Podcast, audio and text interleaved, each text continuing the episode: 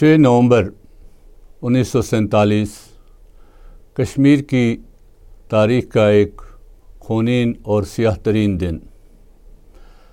جب ڈوگرا فوج اور اس کے حمایتی آر ایس ایس کے بلوائیوں نے جو ہندوستان سے مختلف حصوں سے جموں میں لائے گئے تھے، جہاں انہوں نے جموں کے مسلمانوں کا قتل عام شروع کیا۔ یہ کوئی ایسا واقعہ نہیں تھا جو ایک دم ہوا۔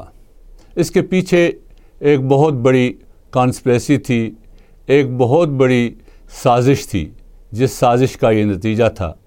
پہلے ہی ہندوستان کی فوج جب کشمیر میں ستائیس اکتوبر کو داخل ہوتی ہے، اس کے بعد ایک تذبذب کا شکار جموں کے مسلمان ہوتے ہیں، لیکن ہندوستان کی مہاراجہ کی فوج اور ہندو بلوائی، یہ سب کچھ کئی ہفتوں مسلمانوں کا قتل عام جاری رکھتے ہیں، لیکن کوئی اس کو روکنے کے لیے نہیں آتا ہے۔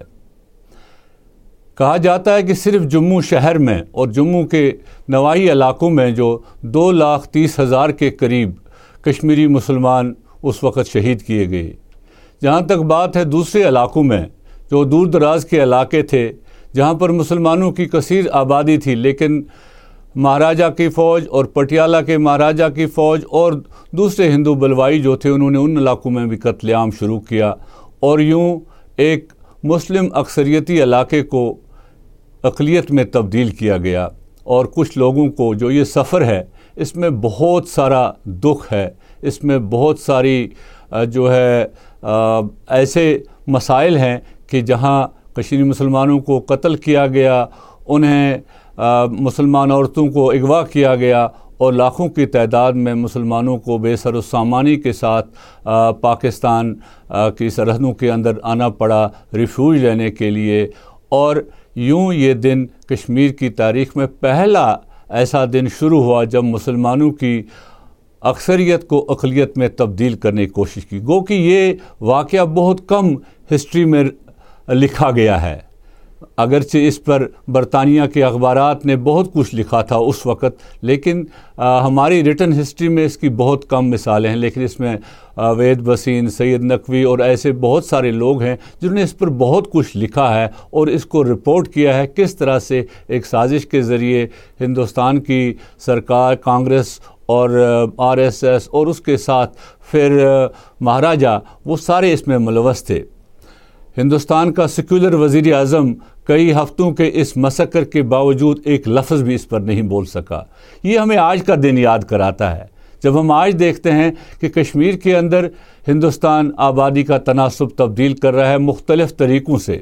مختلف ہی بہانوں سے ایک طرف قتل غارت گری ہے، ایک طرف ایسے قوانین نافذ کرتا ہے جس سے غیر ریاستی باشندوں کو مقبوضہ ریاست میں انہیں آباد کر کے کشمیری مسلمانوں کا جو مذہبی تشخص بھی تبدیل کرنے کی کوشش کرتا ہے۔ اور آج بھی ہم نے دیکھا ہندوستان کا وزیر اعظم ہندوستان کے جو اعلیٰ افسران ہیں، وہ اس پر اف نہیں کرتے، ایک بات بھی نہیں کرتے ہیں۔ ہم نے دیکھا ابھی منی پور میں جس طرح سے عیسائیوں کا قتل عام کیا گیا، ہندوستانی وزیر اعظم نہیں بول پڑا۔ گو کہ مہینوں یہ کام جاری رہا وہاں پر۔ تو اس سے یہ دنیا کو صاف واضح ہے کہ ہندوستان کبھی کوئی سیکولر ریاست نہیں تھا۔ یہ ایک ہندوتا ریاست تھی۔ اس نے کشمیر کے مسئلے کو اور ہندوستان میں اقلیتوں پر ہمیشہ سے اسی لینز سے، اسی طریقے سے ان کو دیکھا ہے، ان پر مظالم ڈالتے رہے ہیں۔ ہمیں امید ہے کہ دنیا کے لیے یہ واقعات جو انیس سو سینتالیس میں ہوئے اور ابھی تک جاری ہیں، یہ کافی ہیں۔ اور آج جبکہ غزہ کے مسلمانوں پر جو سیارات ڈائی ہوئے اور اس میں ہندوستان کی سرکار اسرائیل کا سپورٹ کر رہی ہے اور کسی طرح سے فلسطینیوں کے لیے آواز نہیں اٹھا رہی ہے اور وہاں کی آبادی کو بھی، وہاں کے لوگوں کو بھی آواز اٹھانے کی اجازت نہیں دیتی ہے۔ اس سے صاف ظاہر ہے کہ ہندوستان کی سرکار کس طرف ہے، یہ مغربی طاقتوں کے لیے اور تمام دنیا کے لیے سوچنے کا مقام ہے، مسلمانوں کے لیے سوچنے کا مقام ہے کہ جس ہندوستان کے ساتھ ہم تجارتی تعلقات رکھنا چاہتے ہیں، اس ہندوستان کا اصلی مدعا و مقصد کیا ہے۔